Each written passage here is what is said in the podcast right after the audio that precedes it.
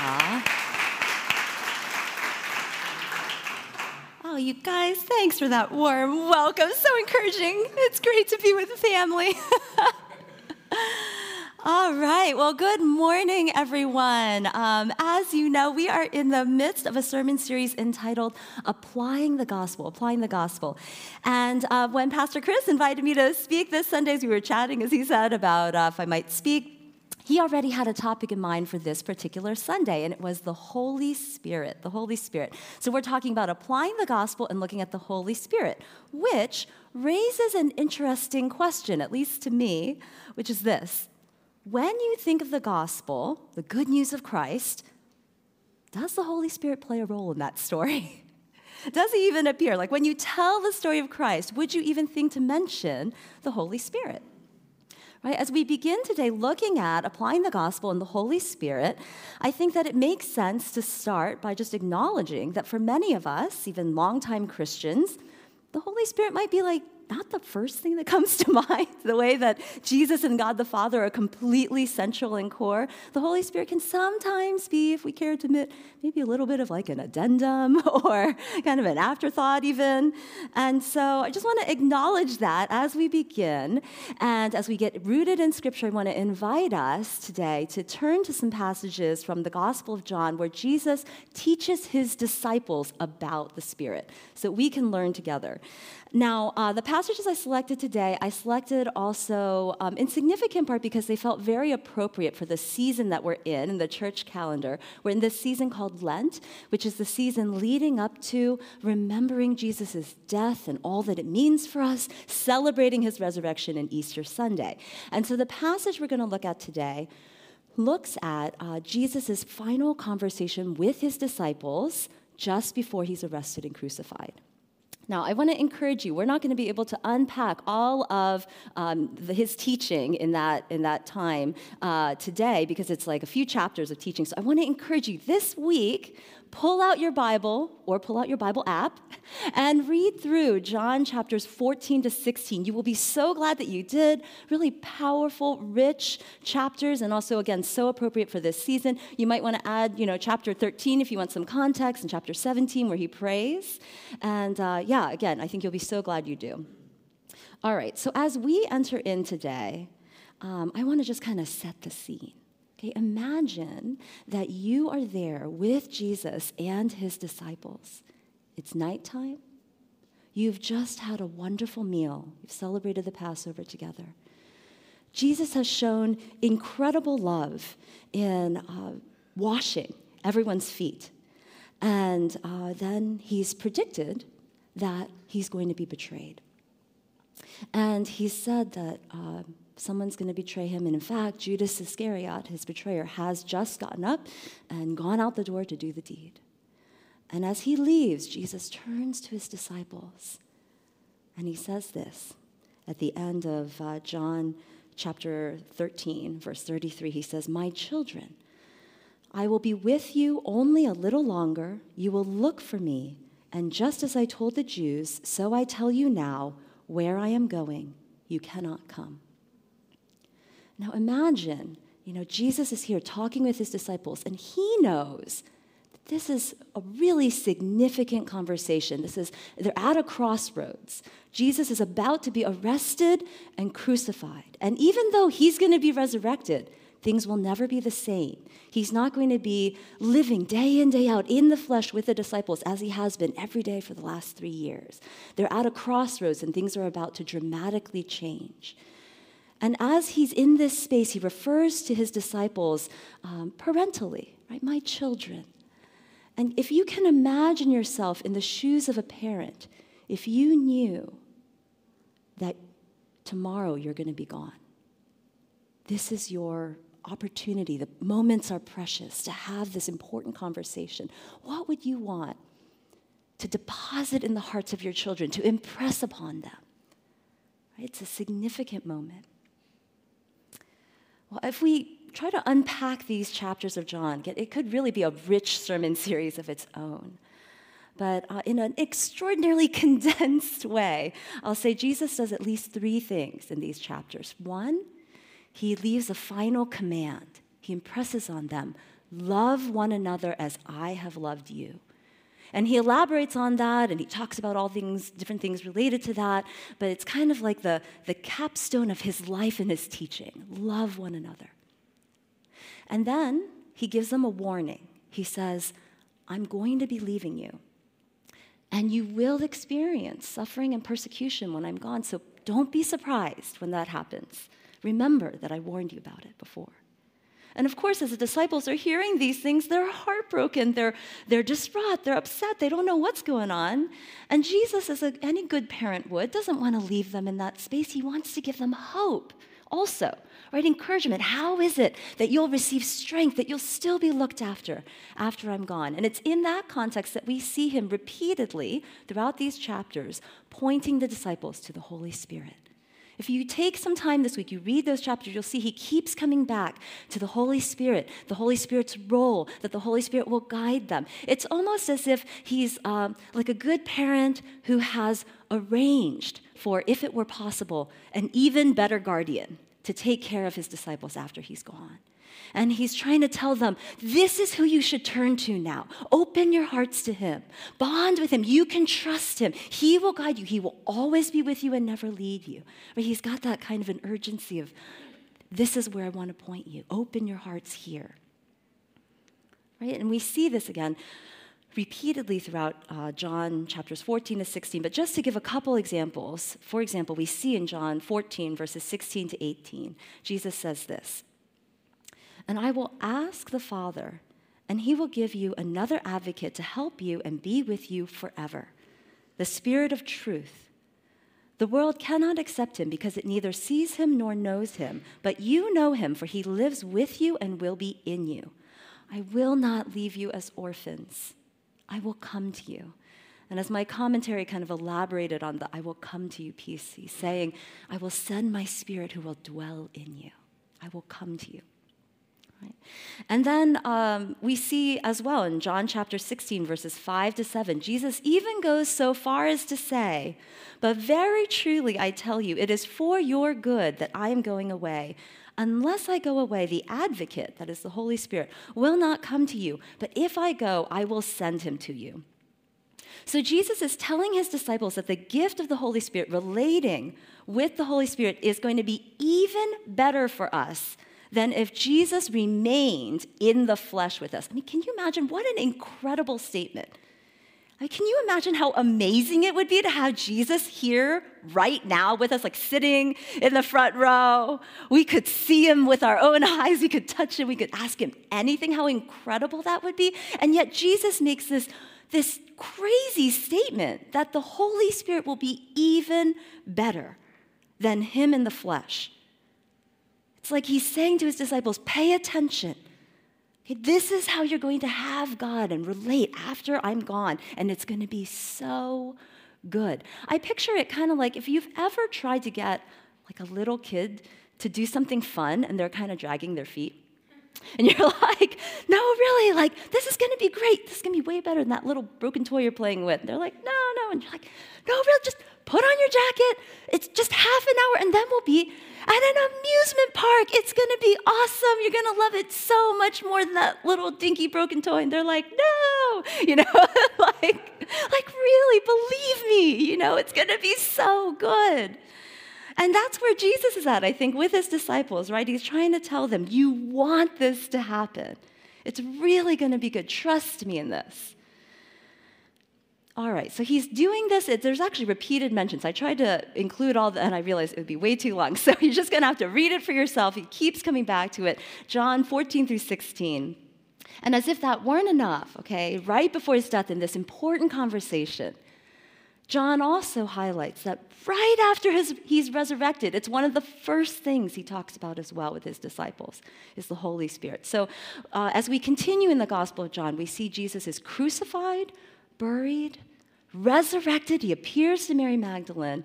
And then in John chapter twenty, we see Jesus' first recounting, um, or uh, rather, John's first recounting of Jesus' first meeting with his disciples. Okay, so this is what it says, John chapter twenty. On the evening of that first day of the week, when the disciples were together, with the doors locked for fear of the Jewish leaders, Jesus came and stood among them and said, "Peace be with you." After he said this, he showed them his hands and his side. The disciples were overjoyed when they saw the Lord. Again, Jesus said, "Peace be with you. As the Father has sent me, I am sending you."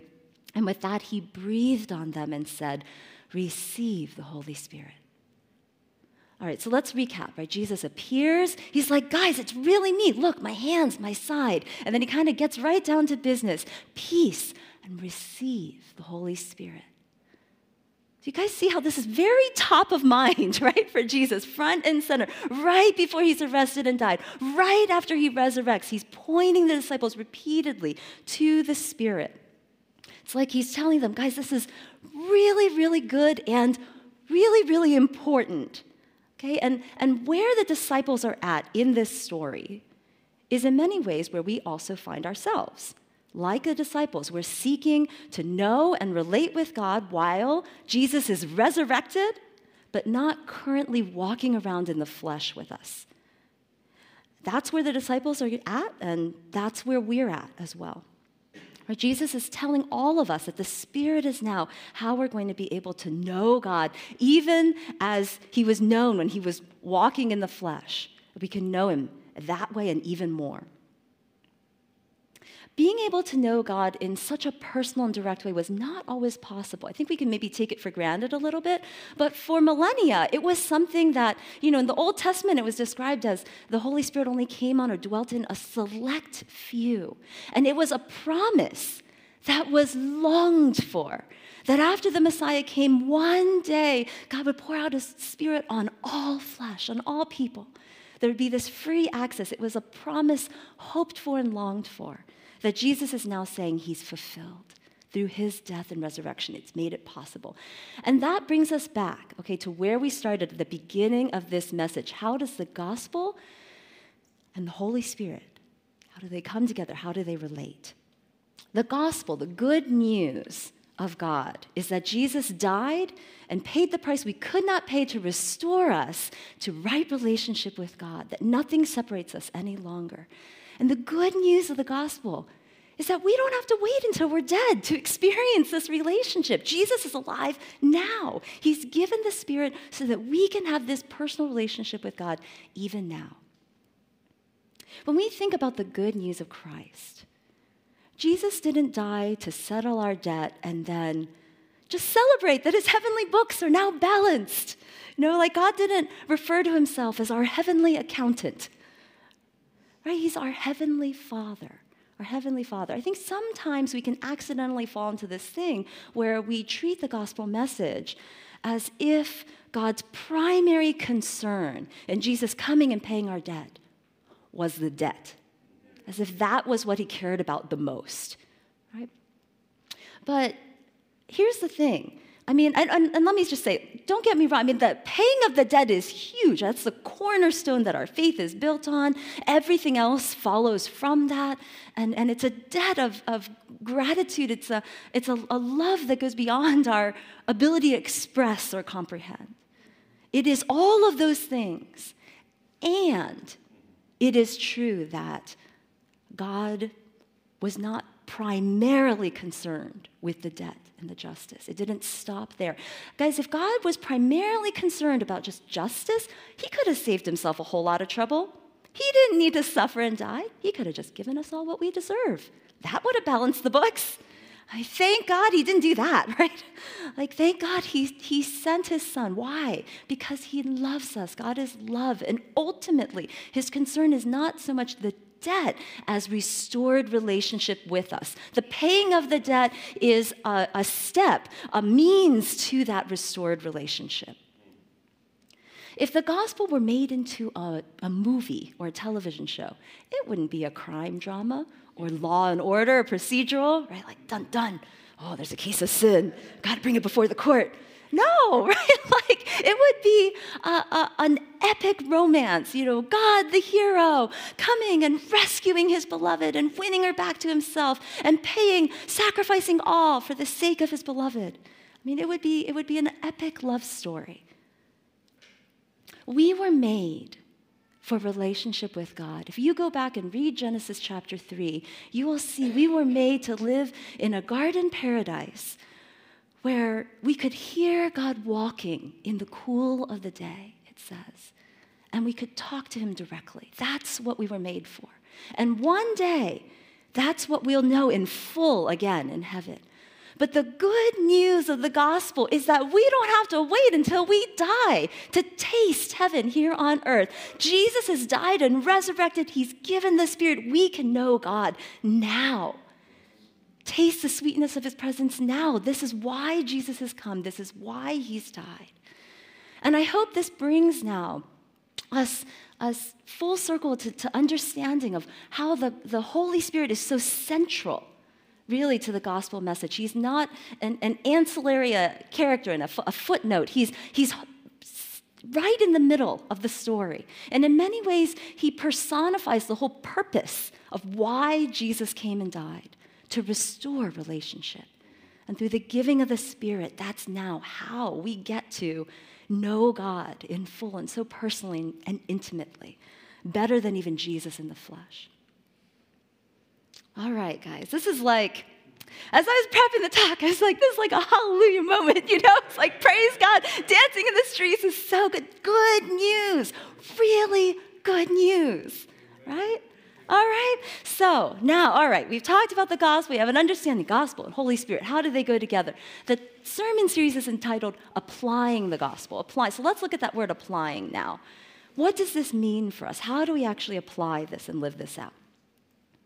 All right, so for looking at this today, let's remember, Jesus says again in, G- in John chapter sixteen, verse seven, unless I go away, the advocate will not come to you, but if I go, I will send him to you.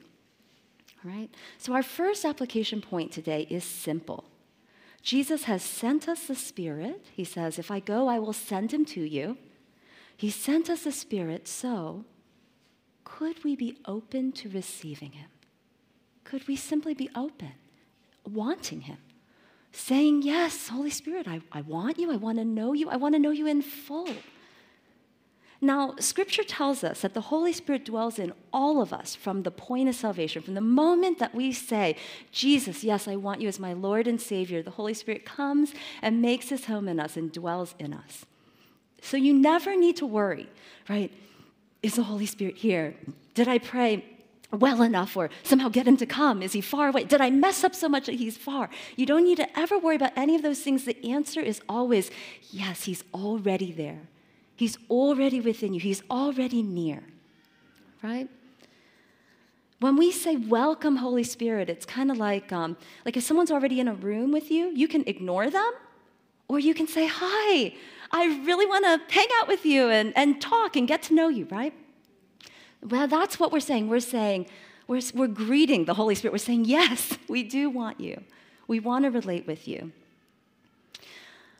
Now, as we think about that, I mean, I think the Holy Spirit, for many of us, it can remain a little bit of like a, a fact in our head, a doctrine we assent to, but not necessarily a lived reality. Um, it, it's kind of like, um, we might think of him a little bit like a, a distant relative, right? Like, we know we're related. They have affection for us, probably. But, I mean, we don't really ever talk to them. But we know that we'll always have that bond. We'll always be related. But we know, right? We all know that relationship can, can atrophy from neglect, or it can, it can bloom and thrive from intentional investment.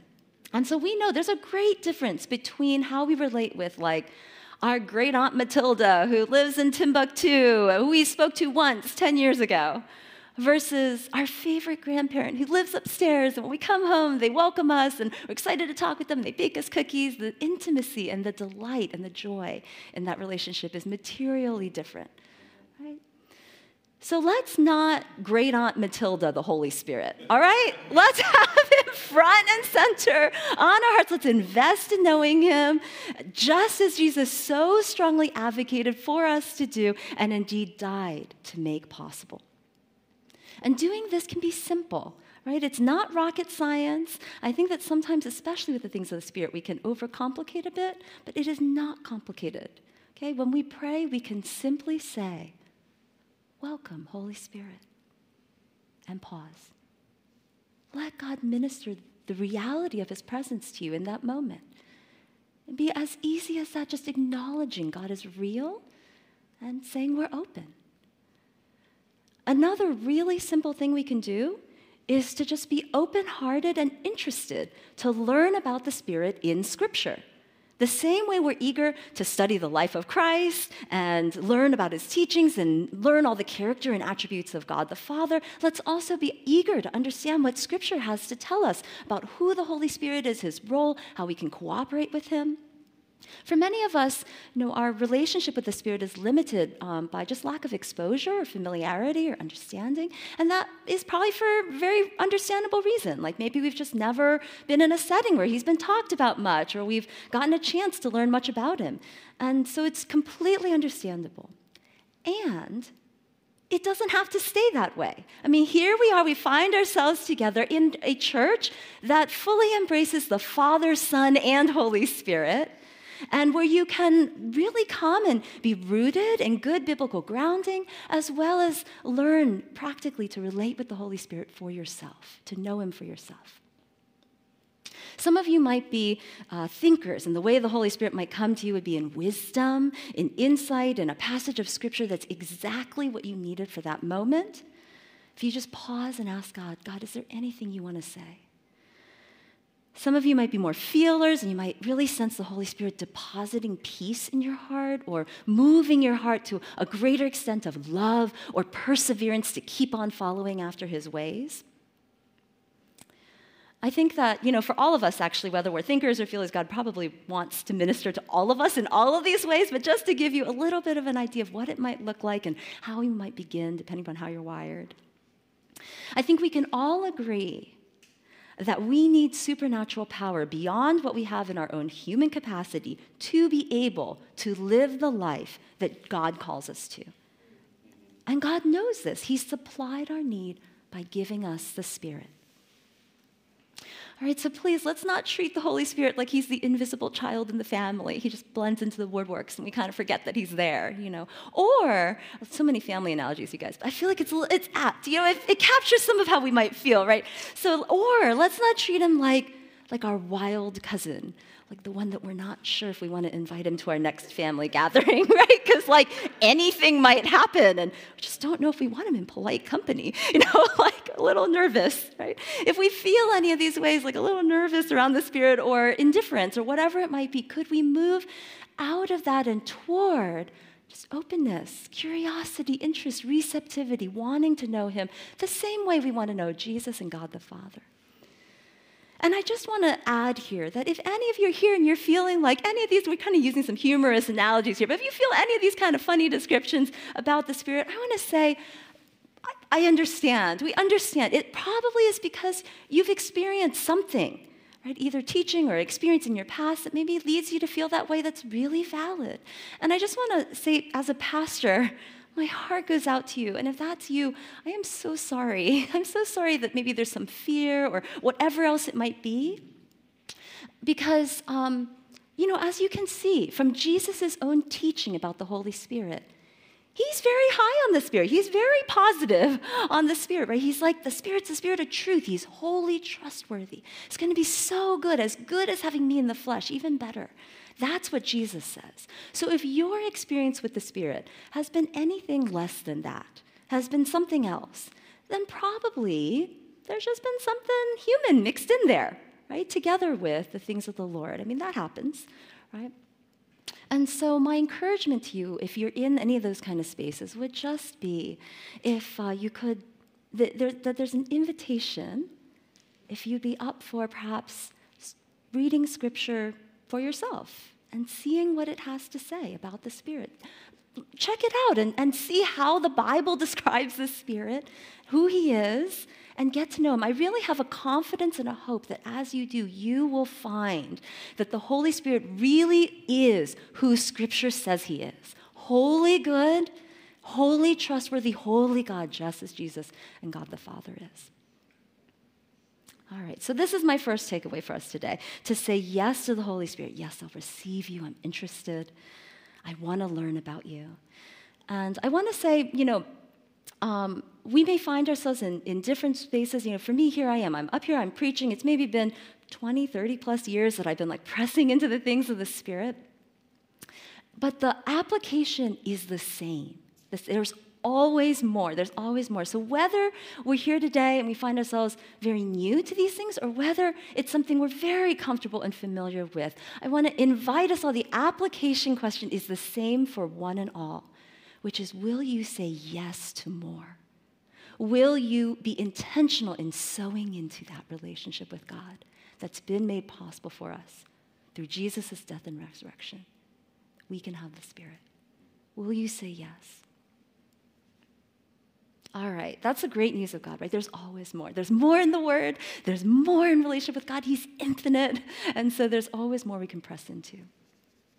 All right, all right. So having said this, okay, as our first application point, our second application point for today, as we say yes to the Spirit, our second application point is, could we receive His help? Could we receive His help? Okay, let's remember, Jesus says this in John fourteen, verses fifteen through seventeen. If you love me, keep my commands, and I will ask the Father, and He will give you another advocate to help you and be with you forever, the Spirit of truth.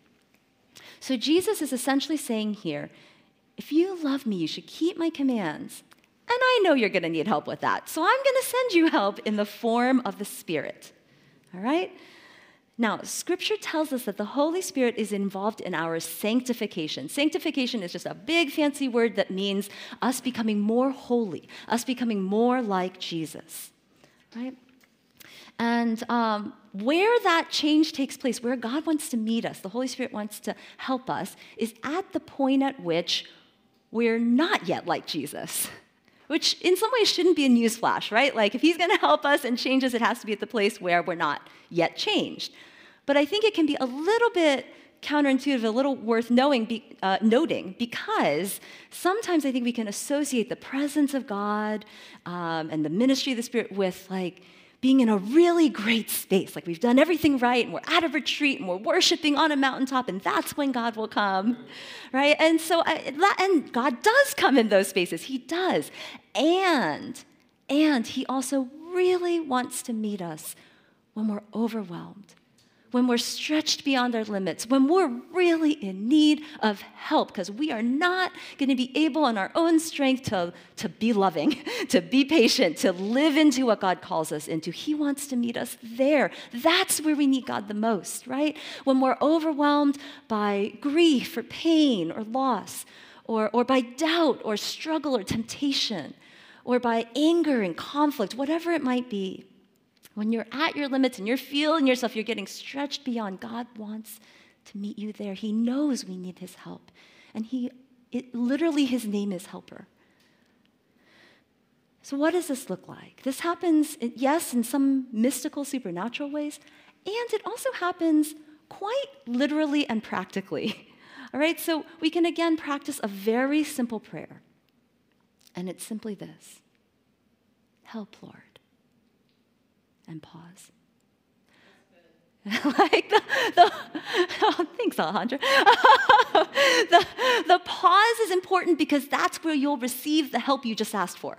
All right. So, and uh, you know, as we as we turn to God, it's not about the length of our prayer, or how complicated it is, or the, how many words we use. It's just the earnestness and openness of our heart. And as we pause, God will minister to us His presence, or He'll bring to mind a, a scripture or a truth that's just right for our situation. And of course, we can continue to unburden our heart to Him. I'm going to just share a few stories um, to help maybe g- give some color and, and an idea of what this looks like. All right, so here's, here's my first story. Lately, I have been going through some really challenging circumstances. All right, my, my mother-in-law is battling cancer, and there's just been some other family circumstances, and it's been rough. It's just been a tough time, right? Some seasons are just kind of tough. And so recently, I was doing some chores, and I was talking to God. You know, I've been like talking to Him about the things that are hard, but in all honesty, it's a little bit hedging, like avoiding going to fully the emotional place of feeling how hard it is, because I just don't like feeling sad, you know, like I just don't. And so I was praying, I was doing some chores, and I was praying, talking to God, and I felt the Lord bring to mind the scripture, blessed are those who mourn, for they'll be comforted. And I felt him asking me, Denise, do you believe this is true? Like, blessed are those who mourn, for they'll be comforted. And I realized in that moment that actually I don't, I, I realized my lack of faith there. It's like, oh, actually what I think will happen if I mourn is that I'll just go into a deep, dark pit and it'll be really painful and maybe I'll get stuck and it'll just be awful. And that's it. You know, like that's basically my, so I'm like, okay, that's not aligned with what scripture says. So, okay, Lord, I'm gonna, I'm gonna try. Like, sure, I, I wanna believe what you say is true. So the next chance I get, I spend some time in God, and I let myself go to this place where I'm mourning, I'm crying, I'm like pouring out my heart. And, and in that space, it's not like um, I got a distinct um, message, you know, like of uh, like a, a, a word of explanation or anything else like that. But what I did feel was just a sense of God's presence, his nearness. And the best I can describe it is kind of like um, if you, if there was like, a little kid and a young kid, maybe their mom scooped them up and held them. And just the feeling of love that's communicated there and security and, and that you're not alone and that there's compassion. That uh, maybe there aren't words because maybe the kid's too young to understand and comprehend, but there is that sense of there's something communicated in that embrace. And it just did so much for my soul. It made such a difference. Uh, I mean, my circumstances are still the same, right? But the, something happened there. And, and, you know, Scripture tells us that the Spirit brings the Lord's truth, right, to life. He takes it and he, he applies it to our lives and our everyday circumstances, and he brings it where we need it, to the hard spaces of life, to the places of our questions, our pain, our doubt, our temptation, our struggles. And when we encounter God, which the Spirit enables us to do, it transforms us. It enables us to depend on God in ways that we, we didn't feel like we could before. It assures us that we're not alone, that he is there and sovereign. And it strengthens us to keep going, to keep persevering in his ways. I hope you can see how this is like literally sanctification at work, right? It's, it's the Holy Spirit changing us in the midst of our challenging circumstances. And I'll give another um, example uh, or, or two. Uh, actually, this one this one will relate to. Yes. So, all right, very different example. So, I'm a mom. My son is just turned four, but some time ago, and he was three, I woke up in the middle of the night. The baby monitor is going off, and I blearily like walk into my son's room. He's wailing, like ah, like trying everything I can to help him calm down, and he's just not snapping out of it. I mean, he's just still nothing's working.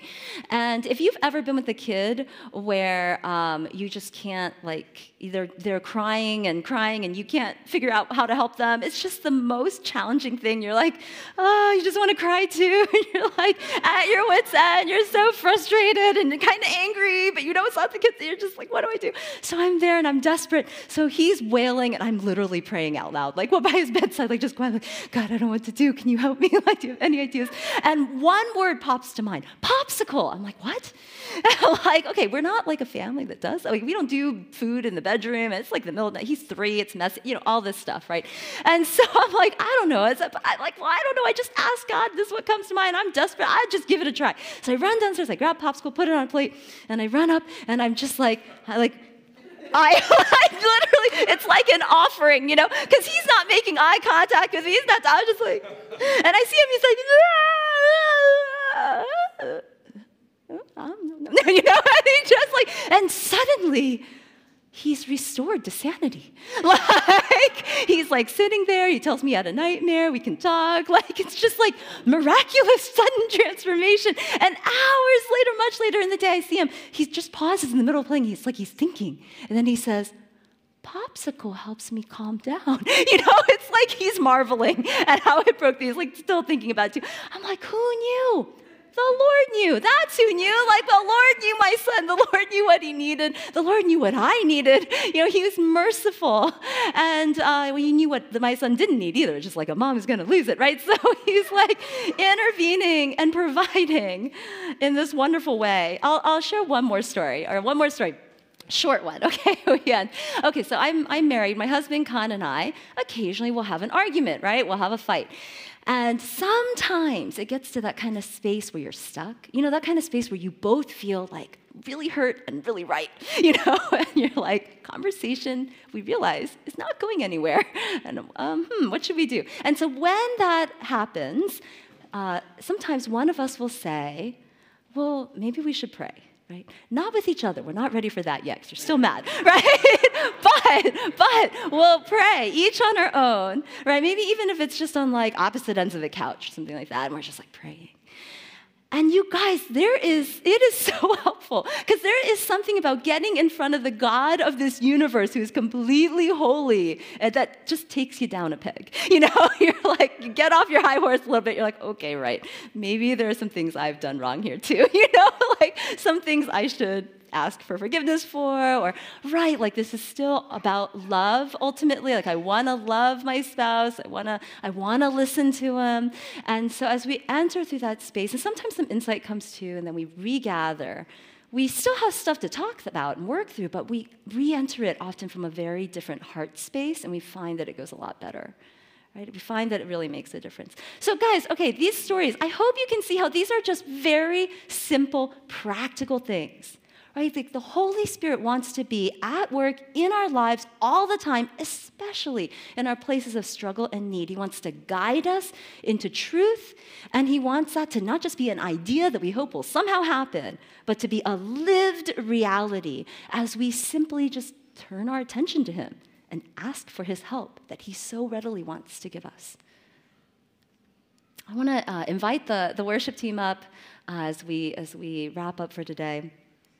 The good news of the gospel, right, is that Christ died so that we could enjoy a living, transformative, amazing relationship with God where nothing separates us from God and we can know him in the midst of everyday life.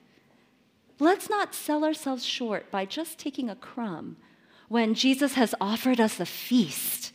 Right, let's take in the Holy Spirit and relationship with God in full measure, to the full extent of what Christ has offered, what God has offered. Let's say, yes, I want to know you. I'm, I'm curious, I'm interested, I want to learn about you from your word. I want to invite you and welcome you as I pray. I want to be intentional in sowing into this relationship. And let's seek his help every day. Let's seek his help every day. And you will find that he is exactly who he says he is in Scripture. He will truly be your guide and helper. He will remind you of God's truth. He will sanctify and transform us as we relate with him. So would you pray with me? Would you pray with me as we close? Jesus, thank you so much. Thank you so much that you died in our place so that we could be restored to what we were created for. Full and free relationship with you, Lord. That is life. That is life, Lord. You are who we desire. Our hunger and our thirsting is for you, Lord. Thank you that you have given your Spirit. What a wonder it is that you, Lord of the universe, would dwell within us. And, and, and deign to, to, to minister to us so directly and personally. How marvelous it is to be able to call you Father. Holy Spirit, we say yes to you. We say yes. We want you. We want to know you. We want to understand you from your word. We want to welcome and know you in our lived experience. We want all of what you have, your truth, yourself in our lives at work. And Jesus, you know we need you. We are often stretched beyond the ability to follow you in our own strength, Lord. We need you all the time. And Holy Spirit, we pray, come and help. We do want your help. Remind us that we can look to you for help in all things at all times. And thank you that you are so good and gracious to us, that you supply that help and you continue to form us to be more like you. We are so grateful and we love you, Lord. We love you. but it's nothing compared to your love for us. Thank you, God. We pray all these things in Jesus' name. Amen.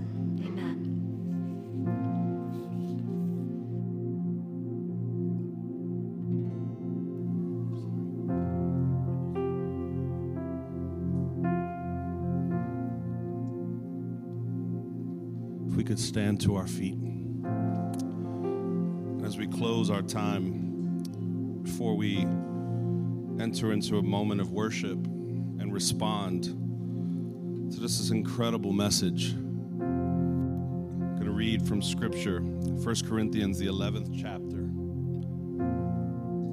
Verse twenty-three, the Apostle Paul says, "For I received from the Lord what I also delivered to you, that the Lord Jesus on the night when he was betrayed, took bread, and when he had given thanks, he broke it and said, 'This is my body, which is for you.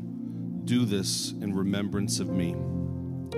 This time, if you could begin to prepare to receive the bread.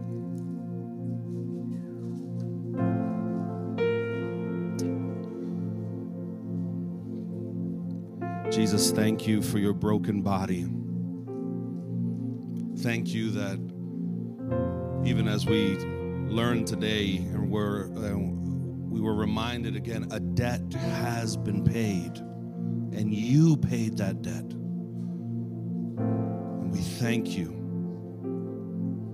that by your stripes we are healed. You took our sin, you paid the debt that we might be free from guilt, shame, and condemnation, and that a relationship with you would be possible because of the debt that's been paid. Let's receive the bread at this time.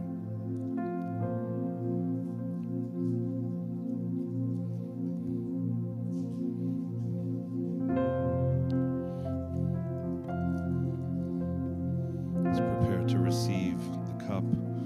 The Scripture says, "In the same way, also he took the cup after supper, saying, 'This cup is the new covenant in my blood.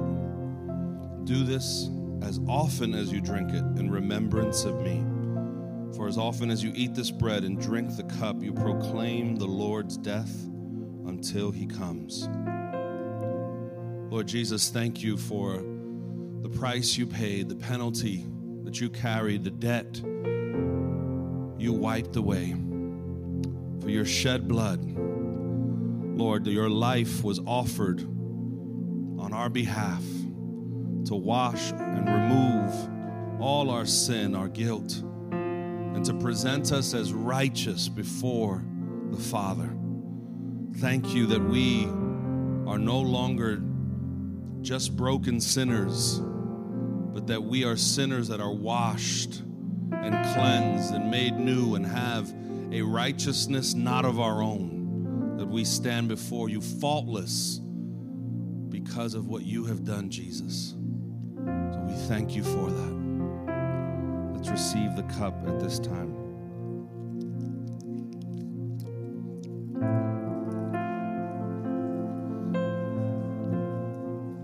Lord Jesus, thank you. We worship you. We praise you. Could we lift our hands? Could we direct our hearts? And even as we begin to worship, we could begin to apply the invitation that we heard today. Even now, in your own words, say, "I receive you, Holy Spirit."